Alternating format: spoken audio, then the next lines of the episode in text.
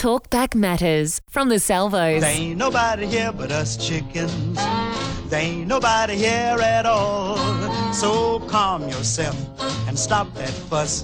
There ain't nobody here but us. The Aussie male is famous the world over for his crocodile fighting macho image, but it's such a stereotype that it's far from reality, as you know. There's another side to men that we Aussie males don't necessarily show because of fear, maybe.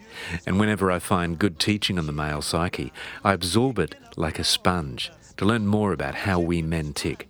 And any female with a partner loves it too. And the good news is, Karl Faase, male, pastor, and host of Face to Face on the ACC channel, completed a shoot about men for TV. Karl, can you expand on it a bit? Chris, we've just done uh, a series of 11 weeks uh, called the Men's Series. Not a very creative title, I know. And it's really designed to encourage and challenge men. Uh, we did it in Foxtel Studios with a live studio audience. And um, uh, Al Stewart is the co host. And, and we've developed this show over 11 weeks, looking at different subjects that impact the lives of men. What was the theme? We did, uh, all, of the weeks were really about faith in the sense that it was built on a Christian foundation, as it were. The show is about faith itself. But we actually did one show itself on the question of faith. And it's the whole question about why don't men go to church? You know, why do men find church difficult? Uh, we, we took some of our material out of a book by Dave Murrow, comes from Alaska in the US, not a, not a kind of Christian leader, as it were, more, more as a journalist researcher. And he's written a book called Why Men Hate Going to Church. And um, uh, we, we, resonate with a number of his ideas and themes. And it's really, we've kind of feminized faith a lot. I mean, even from the idea of worship, you know, a lot of our worship songs, I love contemporary worship and we use it at our church, but they're a bit like uh, Jesus is my boyfriend songs, you know, and um, you've got to be kind of personal personality that wants to sing that. And your average Australian male doesn't want to run into the embrace of Jesus. I'm a man. I spell M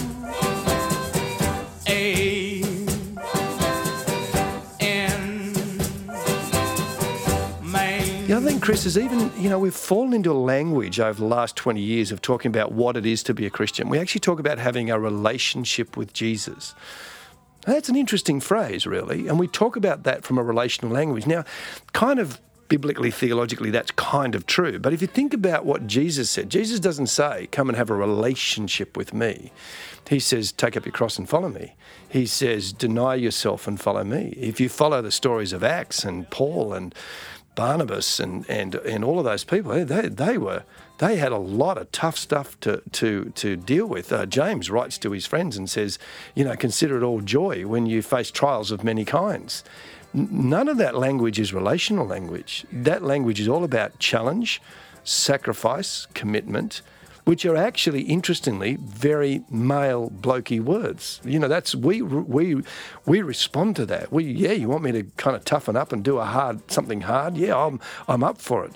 When we say, do you want to have a relationship and let's share about that and and hear, let me hear what's on your heart and your soul.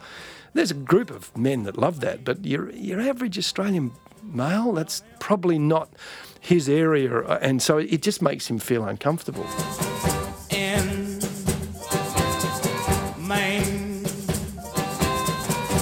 How do we portray the real Jesus to blokes? Look, I think we get across the strength of Jesus to blokes and to and almost to redefine Jesus to blokes. There were times with the weak and the needy and the broken, he was gentle.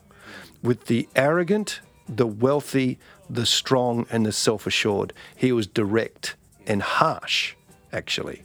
And um, even there's one spot where uh, his speech preaching to a big crowd. And they say, Hey, Jesus, your mum and brothers and sisters are out here to see you. And his response is, Anybody who follows the word of God are my mother, my brothers, and my sisters. Which is it has a bit tough. It's a bit tough on your mum. It's a bit tough on your family. But you know that that notion that a lot of what Jesus said was actually strong language about being committed and the whole take up your cross. And we like to portray Jesus as, in fact, I don't even know why we do it. We like to portray him as the gentle, nice, and I think that's what people want to believe that he was. And yet, he was far from that. And with the hypocrites, he just came straight out and called them vipers. Yes, absolutely. As I said, the, the, the religious leaders who kind of, I think his strength with the religious leaders is that they stood between your average person and the kingdom of God. and he was sort of saying, "You, you, you're basically putting a weight on people that they cannot carry." And so for those, he had very strong words. Yet when when the the those with the least power in the community want to spend time with him, children, which were had no power, no status, no influence. And the disciples say, "Go away, he's too busy with important business." He says, "No, let the kids come to me, because such belongs the kingdom of God." Now that is a fantastic picture. So with the powerless, and or those who had no power and no influence, he was very gentle, very gracious. But that didn't mean that was his whole character. I love strength in silence. Jesus demonstrated that when he was questioned by Pilate before he was handed over for crucifixion. Look, I think that before Pilate and in that, that, that sort of days leading up to Easter, and, and you know, when Pilate asks him a question and his response is not to say anything, it's, it's the, the strength and silence, I think, A, of resolve, he knew why he was there, and B, of, of certainty in who he was. You know, Pilate, and I think any powerful person, if they're asking somebody inferior in their mind to justify themselves, are expecting a, a, a groveling, pleading response. And Jesus' silence is a case of, I know where I'm going. I don't need to plead with you.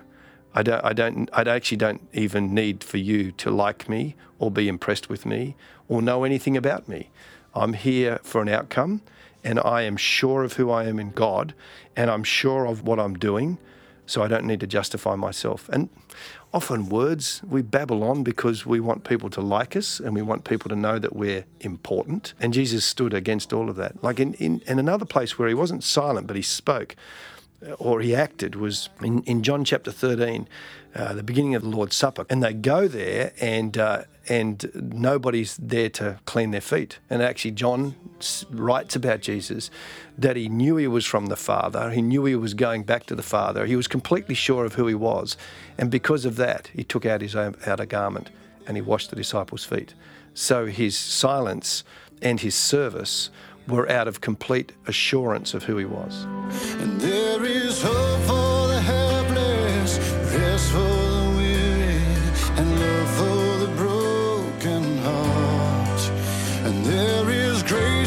Forgiveness, mercy and healing. He'll meet you wherever you are. Cry out to Jesus, cry out to Jesus. How does someone keep track of the men's series when it's not on TV? Uh, the website themensseries.com.au, themensseries.com.au. Karl, what else is planned for the year? Uh, what we're looking at this year, in fact, um, the, the, the media organisation that um, we've created around the series and some of the radio work that we're doing, and we're also doing things on uh, Channel 7. Um, last Christmas we had a show on Channel 7.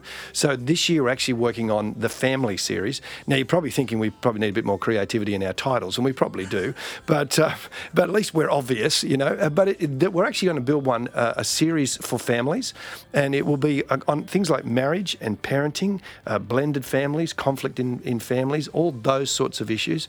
We're going to do 10 weeks, there'll be half an hour for each show, and uh, we're also going to have a studio audience. We're going to film that in the middle of 2011, around June, July. So um, get in contact with this with this station and let us know if you want to come and, and be a part of the studio audience because it'll be a lot of fun. You know, we do we do Q and A and and we we laugh a lot and uh, we'll, we'll do five series in a day, and it'll be at North Ryde here in Sydney at the Foxtel studio. So if you've never seen a, a show being made, this is a full studio, full studio crew, and um, and we're, we're at the moment just re- looking at uh, the a co-host because I I'm looking for a lady to be a co-host as well. So we're just looking, we're chatting to some people and doing some screen tests. But uh, yeah, last year the men's series, uh, this year we're going to do the family series, and, and, we hope it'll be a great resource not only through the Australian Christian Channel and other channels across the world, but just a DVD series that small groups and groups can look at and go, you know, how do we discuss and build better families? Karl Faase, host of the Men's Series, will expand on what Karl was talking about later this year in our Father's Day special, which unpacks the Aussie male.